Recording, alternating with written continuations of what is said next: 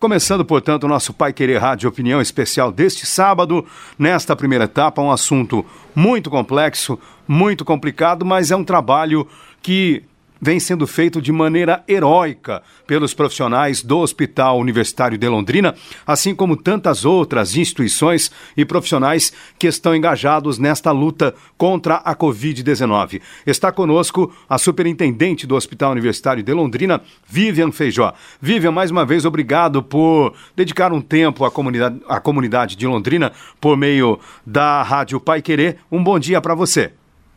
Olá, bom dia Lino, bom dia JB e a todos os ouvintes da Pai Querer. Já estou aqui quase contratada nesse programa, né, Lino? De tanto Exato. que eu prestigio a audiência deles. Você sempre aumenta a nossa audiência, Vivian. Muito obrigado. Agora, é, não é pelo lado positivo, não é? O Vivian deveria ser, não é? Infelizmente, viu, JB? Pelo contrário, eu não tenho sido portadora de boas notícias.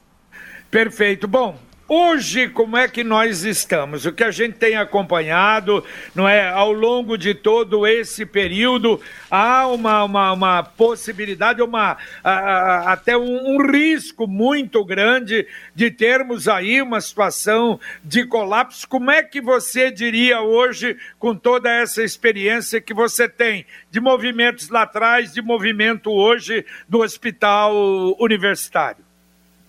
Bom, JB, como eu disse agora, e infelizmente, é, ainda mais hoje com o ano de pandemia, eu não sou portadora de boas notícias, né? Nós temos abertos todos os jornais, as pessoas têm visto, e nós temos visto que a maioria das notas são à beira do colapso, em especial o sul do Brasil, vê uma explosão né, de aceleração da doença em relação ao número de mortos.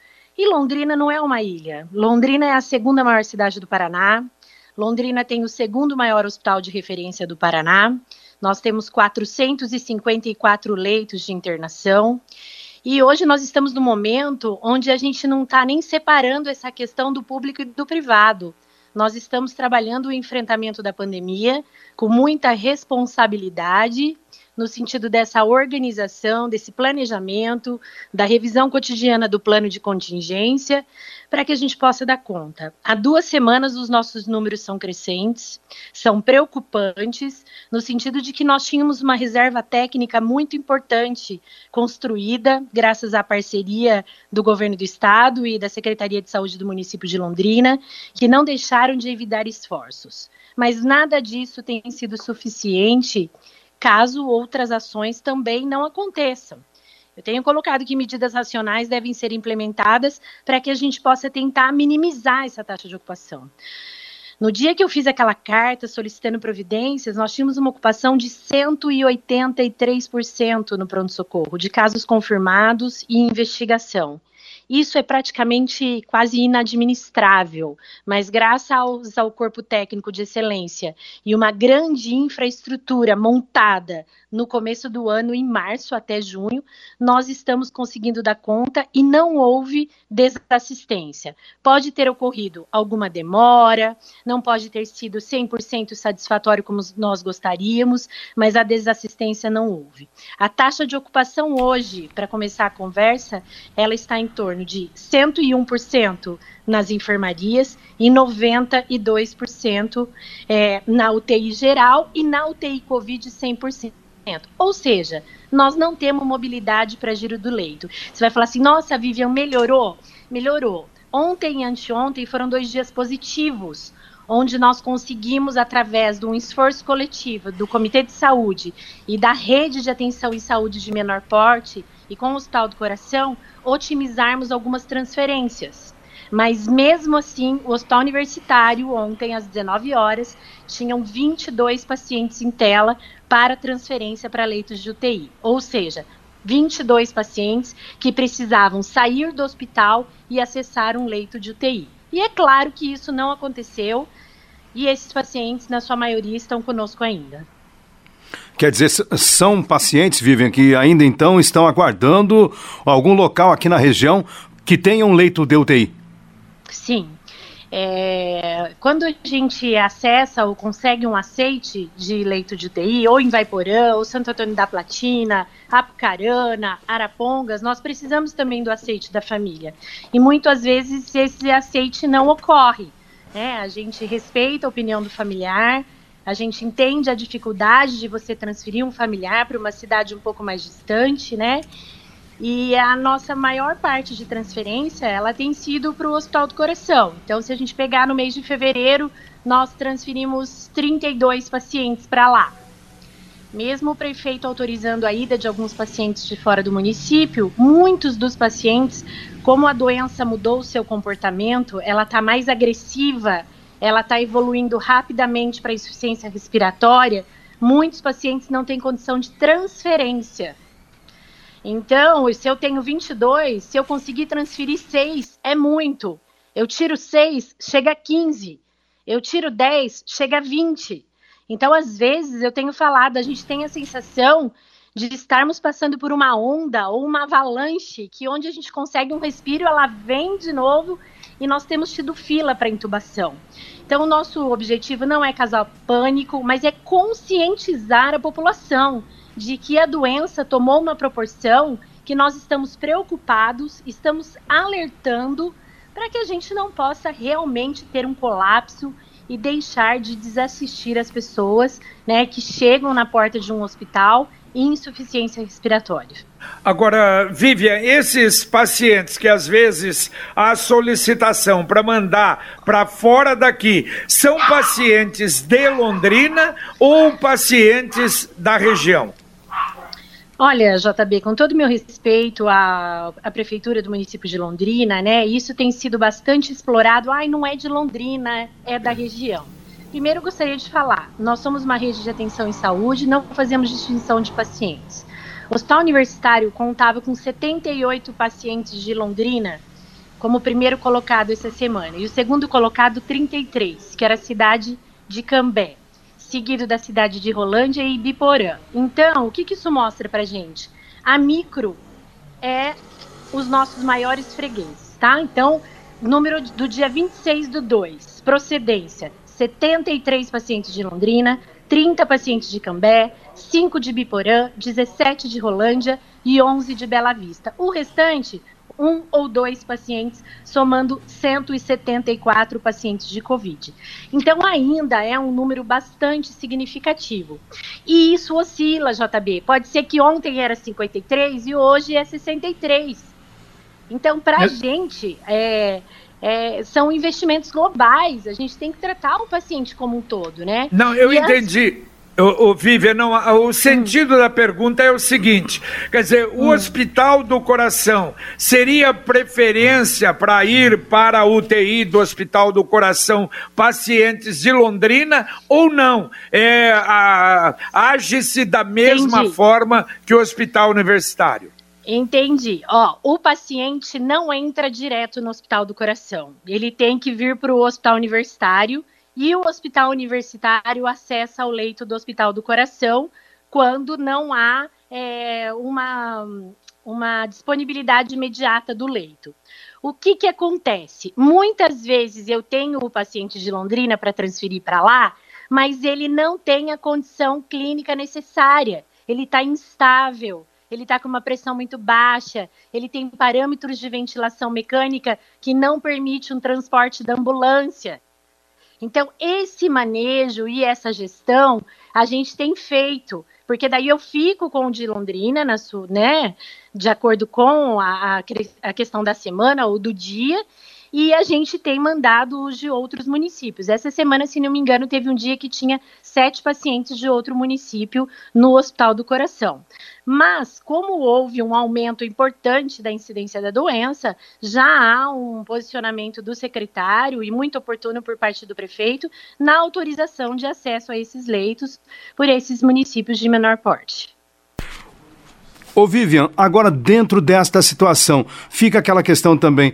E os leitos do Hospital do Coração, eles estão dando um suporte para vocês? Quando vocês podem acionar, por exemplo, a UTI do Hospital do Coração para receber um paciente SUS? Um doente grave, ele tem uma dinâmica bastante incrementada de atendimento, né? Não é um doente simples que você atende ele em 15, 20 minutos, meia hora ele tem um arcabouço de recursos é, tecnológicos e de exames, de imagem, exames clínicos, de estabilização, de expertise médica, de fisioterapia, de enfermagem, muito importante até que você estabilize ele e acesse um leito. O que existe, gente, é uma velocidade de chegada bastante acelerada e uma velocidade de saída do paciente bastante retardada, ou seja, lenta, lenta demais. Às vezes a gente começa a tentar tirar um doente do hospital universitário às 11 horas da manhã, após as visitas, e a gente só tem conseguido as transferências à noite, 11 horas, 2 da manhã. Então, é mais de 8, 10, 12 horas para você tirar um doente. A conta não fecha, Lino, não fecha. Né? Enquanto você é, negocia com a central de leitos, ajusta o preenchimento de tela, cerca os procedimentos. Nós temos uma equipe hoje no hospital extremamente sobrecarregada e um sistema burocrático de preenchimento de tela, né, de normas burocráticas e administrativas que devem ser feitas. Eu falava isso essa semana com o secretário, com os responsáveis. Eu entendo da burocracia, mas neste momento é necessário revisão de processos. Não dá para fazer igual que se fazia o ano passado. Nós precisamos da velocidade, porque o doente está chegando numa velocidade diferente. E aí, enquanto eu consigo tirar um, dois, três ou quatro, como eu disse para vocês, né? Chega a 30 num dia. Sábado passado chegou 32 no sábado e 38 no domingo. Não vai fechar a conta num final de semana onde a gente conseguiu tirar no máximo 12 pacientes. Então a gente tem feito todo esse alerta. Eu entendo da responsabilidade do hospital. O hospital é referência, tá lá para atender os municípios, tá lá para atender a cidade de Londrina. Londrina é uma cidade polo, recebeu investimentos para isso. O Estado cumpriu com a sua parte, investiu muito no hospital, deixou essas duas grandes obras que eu falo que foi um presente divino para que nós pudéssemos estar preparados para atender a pandemia. Mas eu quero deixar claro para vocês aqui: existe um esgotamento de leitos na rede privada. Eu escuto, às vezes, algumas pessoas dizendo: ah, eu tenho plano de saúde, então não tem mais isso. Eu quero que a população tenha consciência de que, em muitos momentos, o hospital universitário e o SUS têm socorrido a rede privada. Eu tenho sido acionado por várias pessoas para que a gente possa agilizar leitos. Ah, eu vou para São Paulo. Einstein e Sírio tem fila. Ontem mesmo soubemos de um londrinense que foi para São Paulo num outro hospital, porque Einstein Sírio tem fila. Então, não é a cidade de Londrina, não é Maringá, não é só o Paraná. A gente está vendo Santa Catarina, Rio Grande do Sul, à beira de um colapso. Maringá não tem leito de UTI. Londrina não tem leito sobrando na rede privada. O HU hoje não tem leito de UTI. Se entubar alguém, nós vamos cuidar, nós vamos acomodar bem, mas só vai rodar esse leito se eu tiver uma alta ou se, infelizmente, eu tiver um óbito.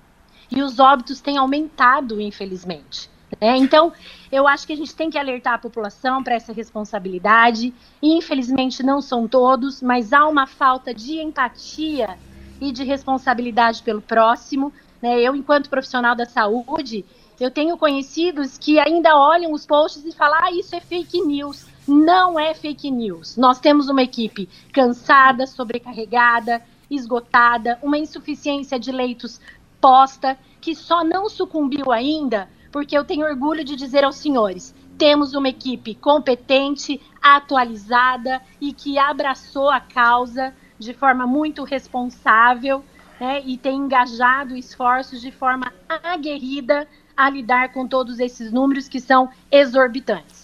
Ô, ô, Vivian, evidente a gente tem consciência, aliás, fala muito isso. O hospital universitário está em Londrina, mas não é o hospital de Londrina. É um hospital do governo do estado, um hospital para toda a 17 regional. Agora, uma pergunta que é interessante: em razão da pandemia, o aumento da procura de gente de fora, agora e principalmente com essa evolução triste da epidemia, aumentou muito, Vivian? A procura, você diz, pelo hospital Isso, universitário? De fora, é, é, do hospital. Por exemplo, no, no, no, normal, no período normal, do começo da pandemia e para hoje. Hoje aumentou demais a procura? Não, em relação à rede, JB, nós temos praticamente a mesma proporção. O que aconteceu é que nos últimos 15, 20 dias isso mudou um pouco, mas a gente sempre teve em torno de 63 a 65% de pacientes de Londrina e o restante das cidades da, da micro e da macro regional nas especialidades, na alta complexidade em especial. O que nós estamos vendo agora e que se soma, e que eu vejo muito também, as pessoas falam assim: ah, o HU sempre esteve lotado. De fato, JB, o HU nunca ficou vazio. Ele é um hospital muito importante para a rede de urgência. Mas as pessoas têm que entender que o HU cresceu 55% da sua capacidade. Isso significa 200 leitos a mais. É um outro hospital lá dentro. E as características dos pacientes da Covid-19 são pacientes graves, intubados e que têm estado com períodos de internação de 15 a 30 dias. Então, esses pacientes mudam o perfil até de adaptação do hospital na superlotação. A rede de gases tem que aguentar, a rede elétrica tem que aguentar, as equipes têm que estar postos em número quantitativo diferente.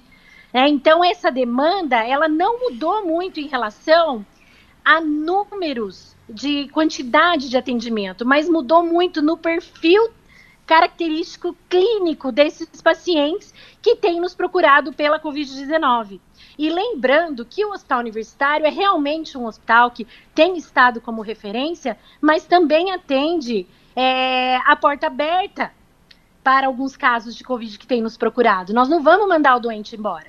Né? Então a gente pede para que a população procure a UPA, procure a rede, mas já tivemos casos e temos tido alguns casos, além da questão do SAMU e da central, né, que nos procuram em condição de baixa saturação. E é claro que nós vamos, não vamos deixar de atender. A gente vai atender nem que for, como eu disse ontem na coletiva, no chão, na maca do SAMU, na poltrona, mas a gente não quer chegar nesse limite de deixar de assistir alguém na sua necessidade. E infelizmente as pessoas que acham que é fake news e estão deixando de acreditar na pandemia, depois vão reclamar, JB, vão reclamar para vocês, vão reclamar para pro, pro, a televisão que o HU deixou de fazer a sua parte mas eu quero deixar aqui claro para a população que esse é um alerta importante, é um momento crítico, é um momento de cuidado, é um momento de proteger os seus familiares, as pessoas que você ama. A região não tem condição de abarcar os nossos doentes graves, porque o plano de contingência é encaminhar para Londrina seja no serviço público ou seja no serviço privado, porque Londrina tem excelência de serviços de saúde e isso não ia ser diferente na pandemia. O governador Ratinho Júnior, Vivian, disse que haverá ampliação de leitos, especialmente UTIs, é, no Paraná. Eu faço uma pergunta para você, já com, até com dois enfoques. Primeiro, o HU hoje teria condições é, humanas e técnicas de fazer esta ampliação? E o pessoal tem perguntado também sobre a possibilidade de se retomar o hospital de retaguarda. Bom, o hospital de retaguarda nosso, ele já está lá funcionando, né? Ele é o prédio da maternidade, ele é um hospital de verdade, né? Ele é um hospital que funciona como um grande hospital é, que foi feito para atendimentos clínicos de enfermaria e hoje nós temos ficado com demanda reprimida de terapia intensiva lá. Lino, não sei se você viu ontem na coletiva do governador, mas o estado tinha ontem 578 pacientes aguardando vagas Sim. no estado do Paraná. Depois da entrevista, esse número aumentou para mais de 700. E eu não sei te falar qual é o número hoje, que eu não vi o número atualizado. Só o HU, como eu disse, tinham 22. A central, essa semana, teve um dia que tinha 62 pacientes de Covid-19 para ser regulados. Não há leito que dê conta. Esses leitos que o governador está transformando e montando, que são muito bem-vindos, eu acho que é Ponta Grossa e algumas regiões, né? São regiões que cresceram muito menos que a gente. Nós crescemos muito em número de leitos. Se eu quiser comprar respirador hoje, não tem. Se eu quiser comprar monitor, hoje não tem. Se eu quiser aumentar o meu contrato de fornecimento de cilindro de oxigênio, que eu já tentei, também não tem. Um oxigênio que eu estava comprando por 17 reais, as pessoas estão pedindo 90. Então, eu quero dizer aos senhores que há uma escassez de fornecimento de insumos e equipamentos no mercado para ampliar qualquer leito. Ampliar leitos no hospital universitário hoje, eu vou dizer para os senhores, eu não tenho a capacidade técnica para isso, em especial também relacionado aos recursos humanos. Nós não estamos conseguindo manter o número de leitos necessários com o número de pessoas ideais para atendimento do 100%. É todo dia uma luta para fechamento de escala. Não tem médico para ampliar leito, tá todo mundo físico e mentalmente esgotados, então não adianta aumentar uma cama e um espaço se você não tiver o equipamento, o oxigênio e as pessoas treinadas. Não adianta, a cama e o leito não vai salvar a vida. Pessoas especializadas, treinadas, é o que vai ajudar a salvar essa vida. E essas equipes estão trabalhando muitas 24 horas no ar. Não adianta o governo trabalhar 24 horas, o estado, né, o município e todos os profissionais de saúde, se cada um também não fizer a sua parte. Eu digo que, além de todos esses esforços, ampliar a vacinação em amplo espectro é a nossa esperança. Ampliar a testagem em massa para que a gente possa reconhecer o contaminado assintomático e minimizar a contaminação. São ações que se somam às medidas restritivas, que são racionais e extremamente necessárias nesse momento de contenção de pandemia. Não há tratamento mágico, não há. Eu já falei isso outras vezes aqui. A nossa esperança de intervenção real é a vacina em massa. E vocês estão vendo toda essa problemática na disponibilidade da vacina, infelizmente, pelo governo do estado. É verdade. Lamentavelmente, esse é um problema, não é? No, no Brasil todo, o número de, de, vacinas que chega é muito pequeno. Mas, uh, uh, é, é interessante até você é, fazer uma comparação porque você até citou rapidamente. Quer dizer que muita gente fala, não, o movimento HU sempre teve. Aliás, é incrível isso de céticos. Não, é, sempre foi assim. Sempre isso aconteceu periodicamente. Você fazer uma comparação da forma como agia, mesmo em tempos de lotação grande no HU, e hoje com a Covid, o, a diferença de tratamento é, normal, de, de um problema normal, e do Covid hoje. É muito diferente. É muito diferente. O HU sempre teve lotado. Eu não gosto de usar essas palavras da moda, da rede social, mas eu vou te dizer: isso é um negacionismo da realidade que está posta. Hospital universitário, vocês vão lembrar, a gente discutia superlotação aqui, inclusive com vocês. Nós tínhamos doentes que passavam um dia sentado na cadeira em poltronas. Vocês lembram das lotações do PS? Certo. O doente de Covid-19, JB, ele é um doente que precisa ser assistido na sua condição de insuficiência respiratória. Se ele vem para o hospital, é porque ele é moderado ou grave. Ele precisa, muitas vezes, iniciar o que a gente chama de posição prona, precoce. Ele precisa estar com uma máscara de alto fluxo. Ele precisa de manobras de intervenção de fisioterapia ele precisa de conforto para que ele possa se recuperar. Ele tem um perfil que a gente chama de classificação de risco para um grau de dependência de assistência a maior.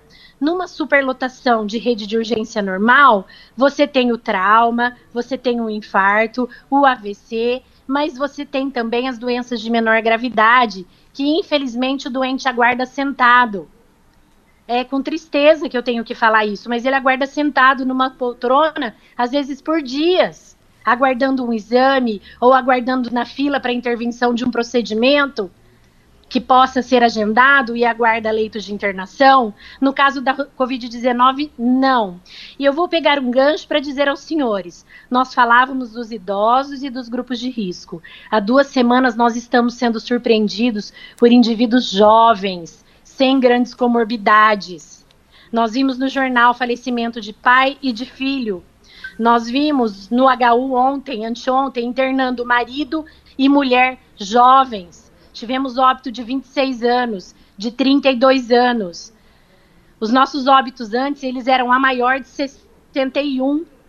E isso já está mudando, JB. Nessas últimas duas Exato. semanas a gente viu uma mudança, posso te dizer, 50 e 50.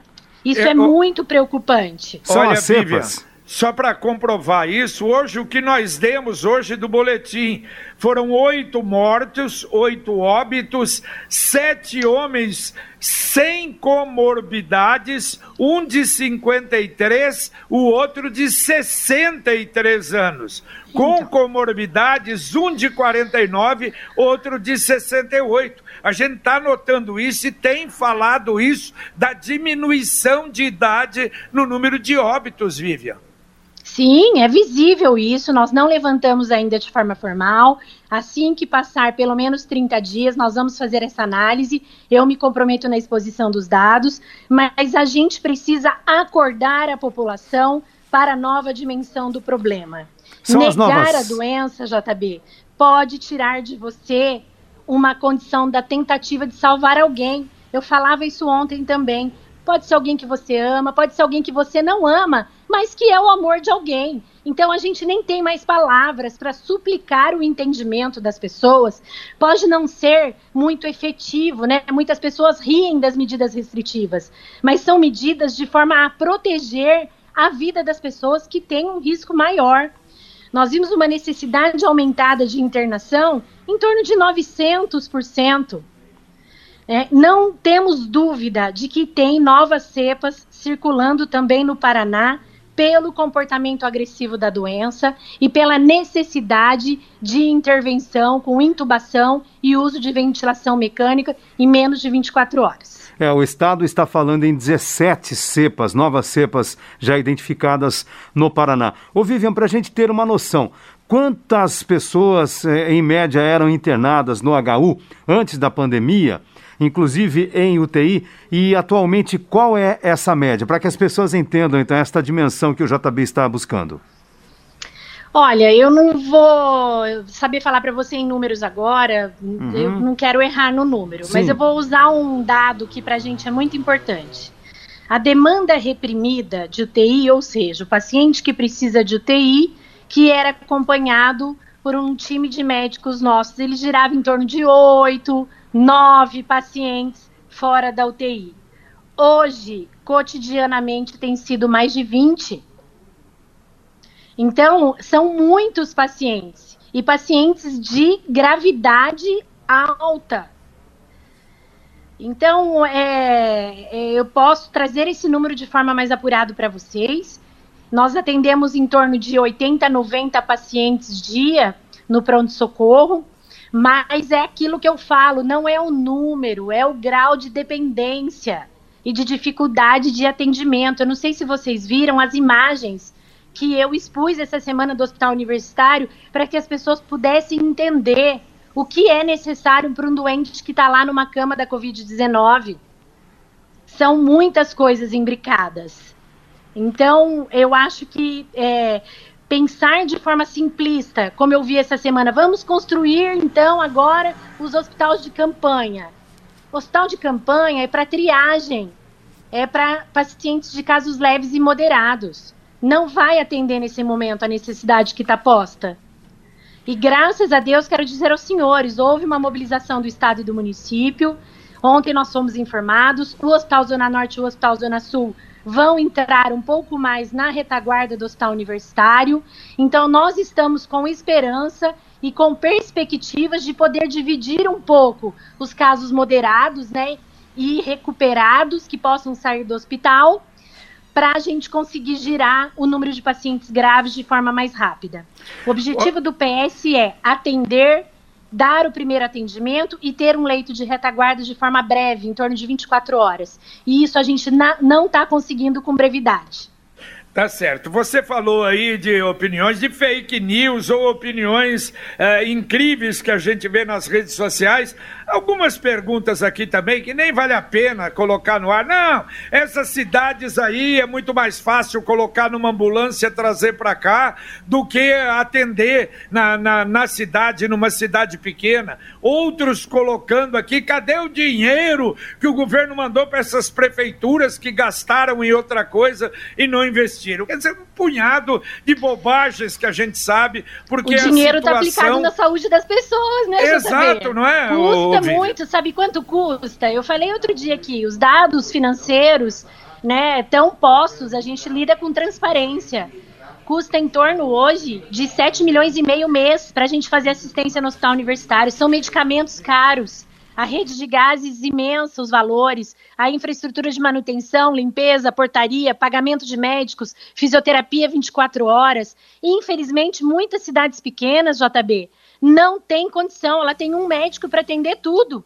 Como é que ela vai atender um paciente desta monta, desta complexidade? Não é de um dia para o outro que se monta um hospital da complexidade do hospital universitário.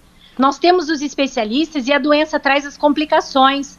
Não adianta abrir uma UTI ali em Rolândia e não ter hemodiálise, não ter o hemato, não ter o cardiologista não ter o neurologista, porque nós estamos vendo que o comportamento da complicação da Covid-19 também mudou e requer outras especialidades além da infectologia e da pneumologia.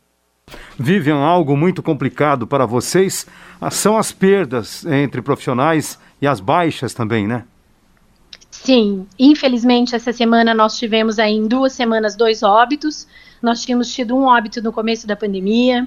É, isso abala muito a equipe, nós ficamos tristes, nós nos consumimos, mas a gente precisa manter o tônus e recuperar a energia para continuarmos firmes no enfrentamento da pandemia.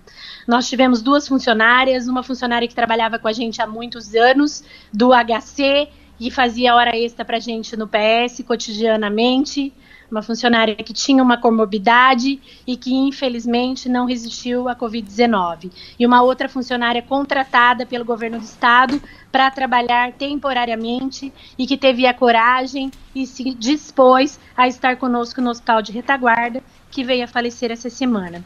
Foram 526 profissionais já confirmados com a Covid-19, inclusive eu, né?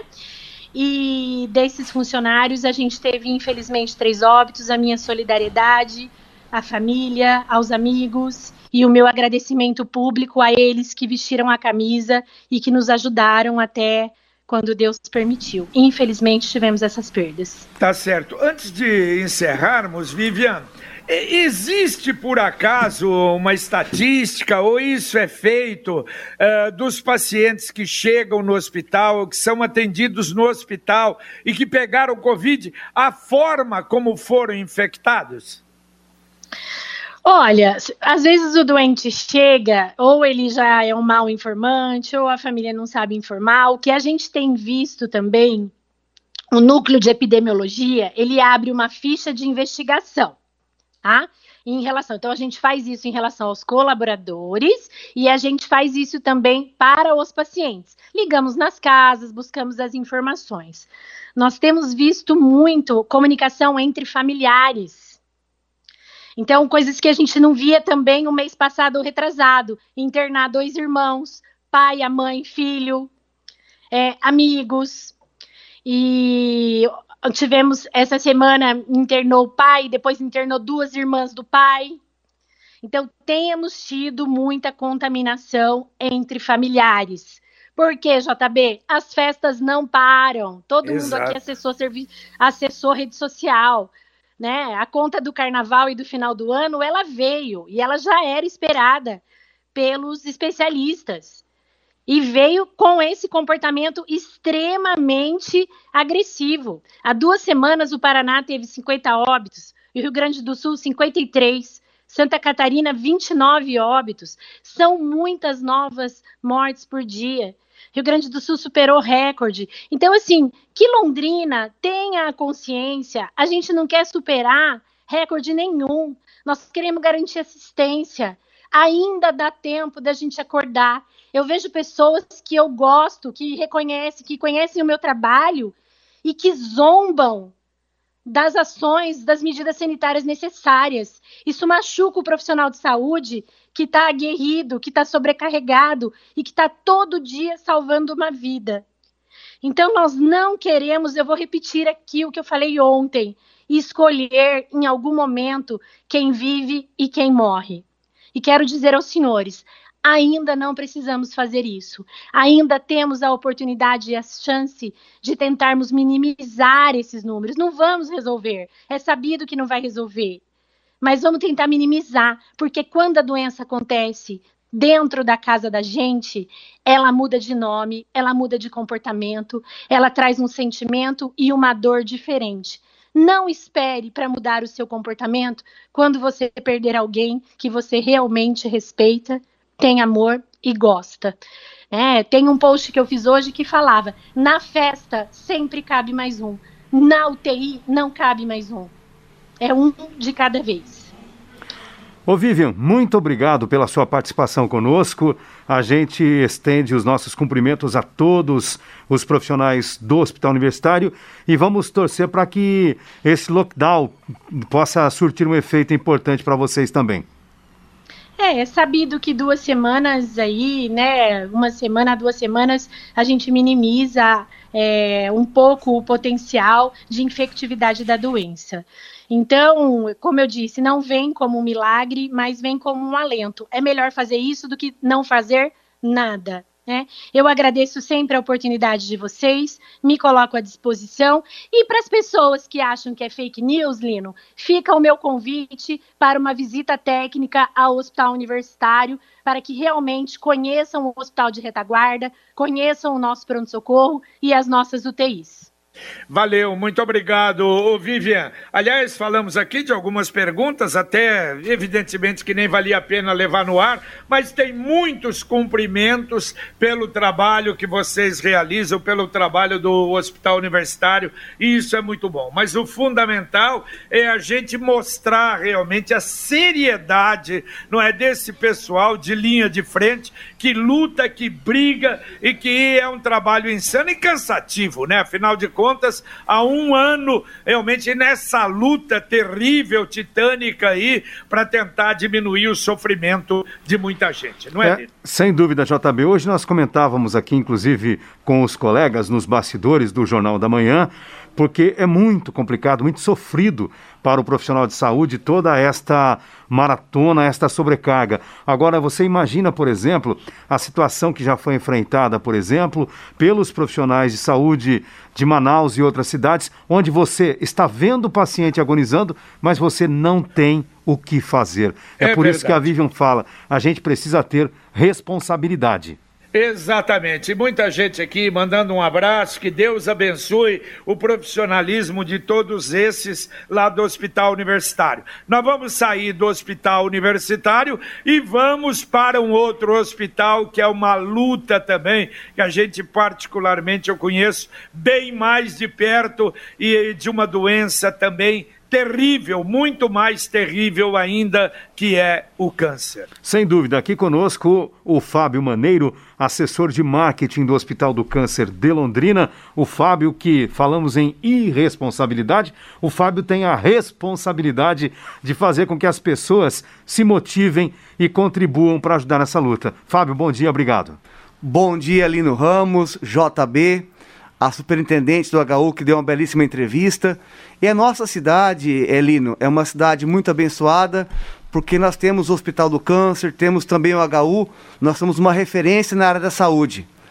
Com tudo isso, acaba sendo um polo e as cidades pequenas também têm uma dependência dessas unidades de saúde e nesse momento todos passam por uma dificuldade muito grande.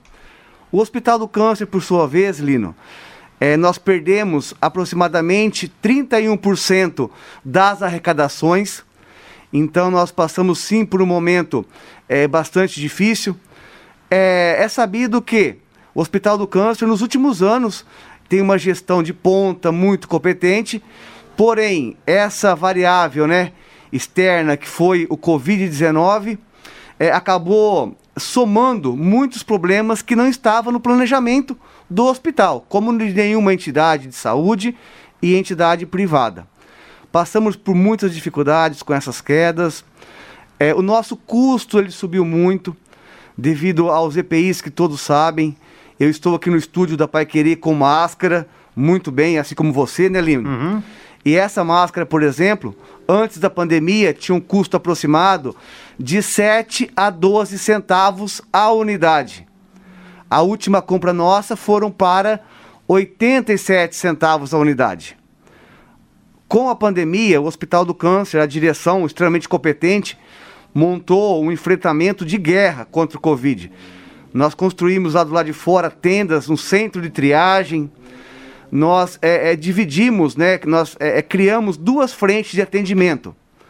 Aquele paciente que tem câncer e está com uma febre, com uma gripe, ele não pode deixar de ser atendido pelo câncer. E ele também não pode ser colocado junto com o paciente que está assintomático. Então nós criamos uma UTI apartada e tudo isso gerou um custo. E contratação de pessoas também. Nós contratamos aproximadamente 300 profissionais da saúde e a nossa folha de pagamento ela ficou muito estrangulada. Se não bastasse isso, Limo, Lino, o que aconteceu em 2020, por causa da pandemia, houve um represamento de novos pacientes. Porque com esse medo da, da pandemia, aquele paciente que estava em fase de diagnóstico lá no posto de saúde na sua cidade, ele segurou o diagnóstico, essa triagem, esperando que a pandemia ia passar para daí sim continuar. E chegou o momento que agora eles não podem esperar mais e eles estão nos procurando. Então, no ano passado, aconteceu esse represamento que vem aumentando diariamente, cada dia que passa, mais e mais pacientes nos procurando. Olha, é, aconteceu exatamente o inverso, né? Porque com esse problema da pandemia, as empresas procuram diminuir custo porque diminuiu o faturamento. Quer dizer, no Hospital do Câncer aumentou o custo e diminuiu a receita em razão dessa perda é, não é, de, de, de, participação. E isso o, o, foi mais, Fábio, é, daqueles, daqueles pequenos que ajudavam, porque o número era muito grande, né? Cada um dando um pouquinho, mas eram milhares né, que ajudavam o hospital. Isso mesmo, JB. Nós tínhamos uma, uma, uma faixa de 45 mil pessoas que pagavam o seu, seu carnezinho de 10, 12, 15 reais. Hoje nós temos 31 mil, ou seja, uma queda de aproximadamente 30% só no carnê. Porém, nós tínhamos os eventos, né? O leilão Aravete, que é um leilão anual, que acontece aqui na Sociedade Rural, ali no Ney Braga. E infelizmente é sempre na faixa de meio milhão, 600 mil, JB. E ano passado não teve nós é, é, mudamos para o começo desse ano, né, para o primeiro semestre de 2021. Também não vai ter. Nós tínhamos sempre acosteladas, chá beneficentes, aniversários, casamentos, onde o pessoal pedia presente para o Hospital do Câncer. Esse departamento de eventos do hospital era muito ativo. Nós temos nossa coordenadora Iracema Fabian, que estava à frente, e impulsionou muito essa, essa, é, é, essa frente do hospital no ano retrasado, no ano de 2018. E ano passado, 2019, e ano passado, 2020, era um ano muito promissor. E infelizmente, eventos zero. Então tinha uma, uma arrecadação mensal em torno de 150 mil, que foi a zero, Lino. Então a situação é bastante séria no momento. É grande, pequeno e médio também deixaram de nos ajudar. JB. É evidente que neste contexto que você coloca, Fábio, também o próprio governo não aumentou a ajuda para vocês. É por isso que existe o que vocês sempre falam. É uma defasagem, um déficit mensal que precisa ser buscado. É uma meta ingrata. Exatamente, Lino. É, as tabelas do SUS, o pessoal tem bastante conhecimento que ela está travada há um bom tempo. E é importante deixar claro que o Hospital do Câncer ele é uma entidade filantrópica, ou seja, ele é da comunidade, ele tem um convênio com o SUS. E esse convênio é via o paciente faz o atendimento, nós faturamos, mandamos para a Vila da Saúde, que é o nosso gestor de saúde, e na sequência é feito o repasse. Porém, esse repasse, Irino, para quem tem em casa ter uma noção do valor, é o seguinte: para cada um real de despesa, vem em média de 63 centavos de pagamento. O Hospital do Câncer, antes da pandemia, tinha um déficit aproximado de um milhão e meio. Tá? Um milhão e meio que o carnezinho, que esses eventos, é que diver... a moedinha que vocês conhecem, né? É, a Nota Paraná, diversas ações, né? É, supriam esse déficit. Com a pandemia, o déficit pulou aproximadamente de um milhão e meio para dois milhões e meio, devido a esses custos que por eu. Por mês. Por mês, por mês. Que eu relatei no começo da entrevista. E na contramão, nós tivemos um. Nós perdemos a arrecadação, essa queda, de 31%. Ou seja, hoje nós estamos arrecadando alguma coisa em torno de 1 milhão e o nosso, o nosso déficit está em 2 milhões e meio. É por isso que a direção, na virada do ano, é, é, deixou muito claro a necessidade de novos projetos, de ir para campo, e nós lançamos aqui também, né, JB?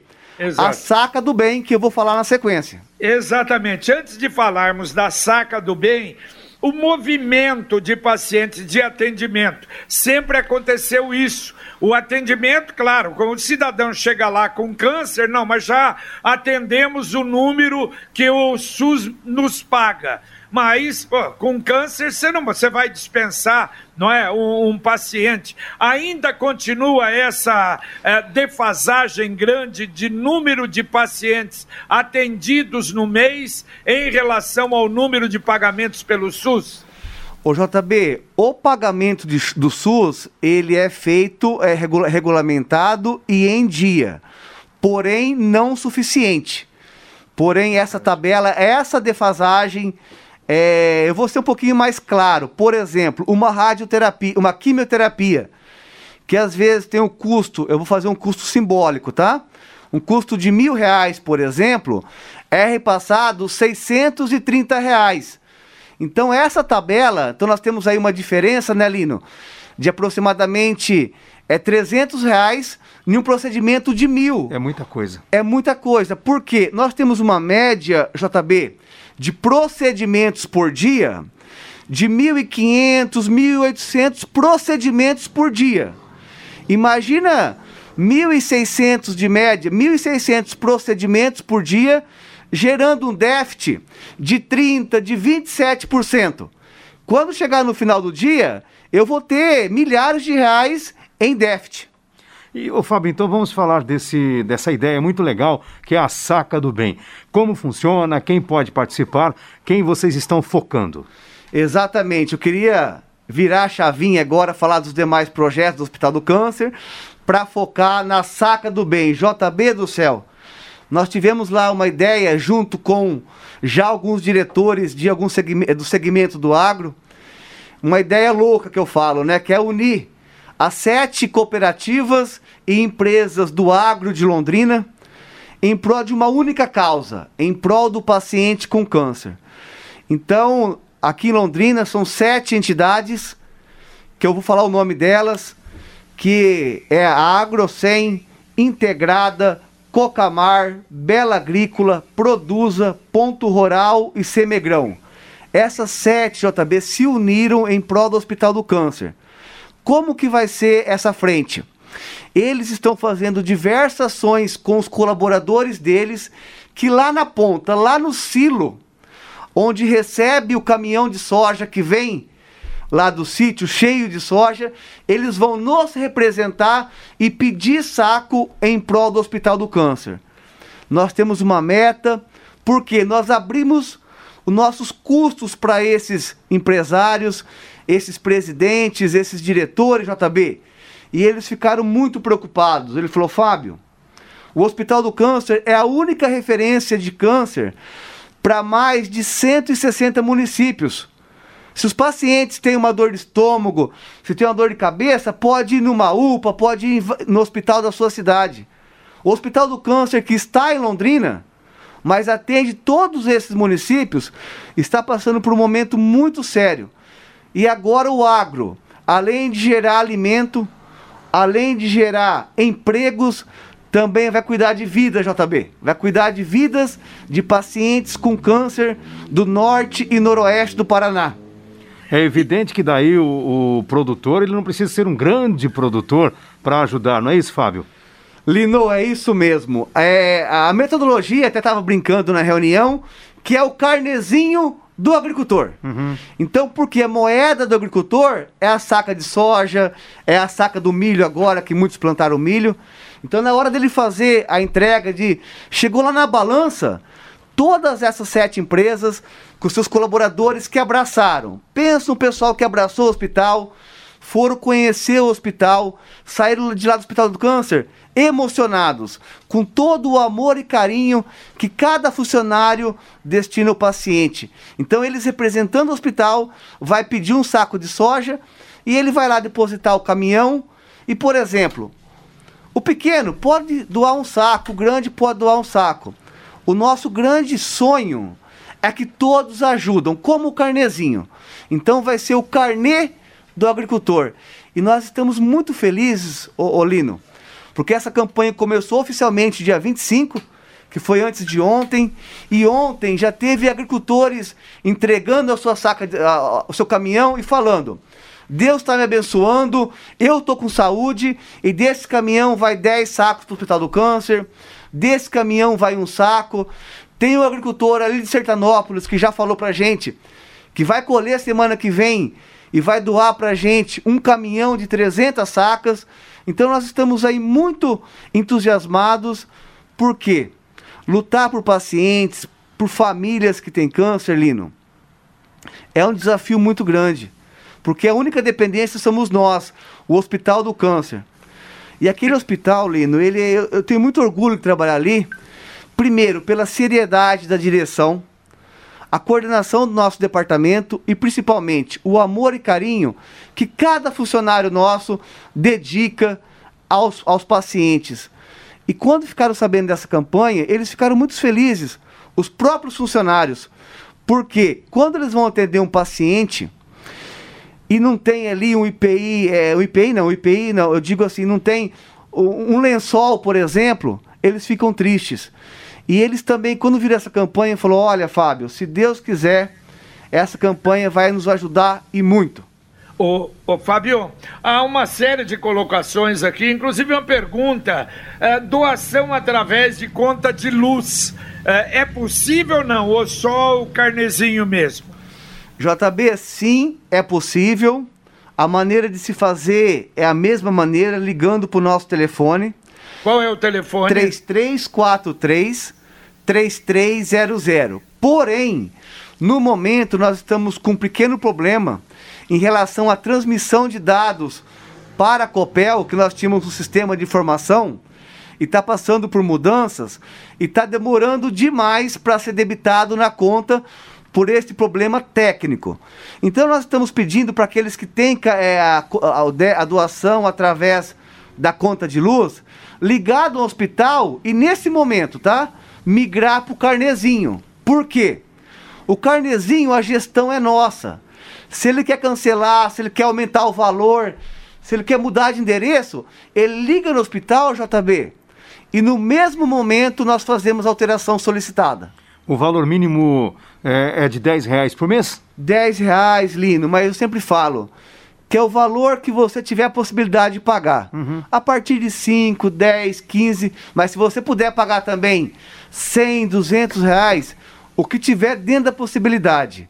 Oh. Eu gosto de falar muito que é realmente dentro da possibilidade da manutenção. Por quê? Uma vez que você pede seu carnezinho, nós já contamos com essa receita. Então, às vezes, vem você fazer um carnê de 50 e não conseguir cumprir ele o ano, faz ali de 30, mas a possibilidade de pagar em dia fica maior. É muito importante, né? Olha, uma, uma sugestão de um ouvinte, eu achei a ideia muito boa, que ele disse o seguinte, pois é, se houve uma queda de 30%, não poderia pedir quem faz o carnezinho para aumentar 30%, Quer dizer, dá 10, aumenta para 13, dá 20, aumenta para 26. É uma bela ideia. E são é, aí colaboradores que querem e pretendem também ajudar o hospital, Fábio. JB, uma excelente ideia. E o hospital está hoje sendo uma referência que ele é nacionalmente já.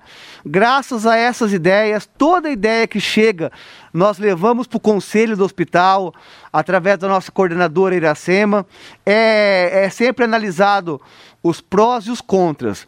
De repente, não 30%, porque esses é, colaboradores já têm feito a diferença, né, JB? para o Hospital do Câncer. A ideia é buscar novos doadores, né? É, agora com essa saca do bem, que eu até brinquei, né? Que é o carnezinho do agricultor, de repente estudar assim, não 30%, mas de repente 15%, 10% no carnê, mandando ali uma cartinha na JB, esclarecendo o porquê. Então, se a gente conseguir tirar 10, 15% a mais aqui, e essa saca do bem na sequência, já vamos lutar por pequenos leilões de cabeça de gado, né? O leilãozinho virtual. Então, uma correria nossa aqui, outra ali, JB, e a comunidade, se eles continuar pagando e aderir é, essa necessidade emergencial, né? Que deixando muito claro, é uma situação emergencial. Nós esperamos que daqui seis meses as contas fiquem mais ajustadas e eu volto aqui para dar uma nova entrevista agradecendo a adesão mais uma vez dessa comunidade que tanto tem nos ajudado. Fábio Maneiro, muito obrigado pela sua presença. As ondas do rádio, as portas da Pai Querer estão sempre abertas aqui para o Hospital do Câncer de Londrina e muito obrigado pela sua presença. Lino, muito obrigado a você, JB.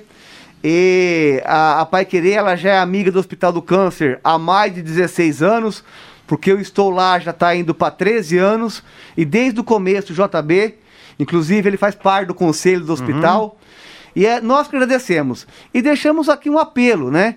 Um pedido, vamos começar o agradecimento a cada um que tem nos ajudado na Nota Paraná, na moedinha, na conta de luz, no carnê, de qualquer maneira a esses colaboradores que se não fosse vocês, o hospital não seria essa referência que é. Queria agradecer também a cada funcionário do Hospital do Câncer, o, o todo o amor e carinho, né? São funcionários abnegados que dedicam a sua vida aos pacientes. A direção do Hospital do Câncer, aos conselheiros que fazem um trabalho maravilhoso, transparente e sério. E deixar aqui o pedido. Quem quiser ajudar, né? Nós temos um caminho único hoje e muito fácil. Mandar o joinha ou um bom dia para o nosso WhatsApp, tá, Alino? Que é muito prático, que é o 99998 3300. Pode mandar um joinha que na segunda-feira a nossa equipe vai responder. E passando a pandemia, fica um convite para toda a sociedade conhecer o Hospital do Câncer, porque o hospital não é meu, não é seu, né, Lino? Sim, é da certeza. comunidade, é de todos nós. Valeu, okay, Fábio Maneiro, muito... assessor de marketing do Hospital do Câncer, conosco no Pai Querer Rádio Opinião. Paiquerê.com.br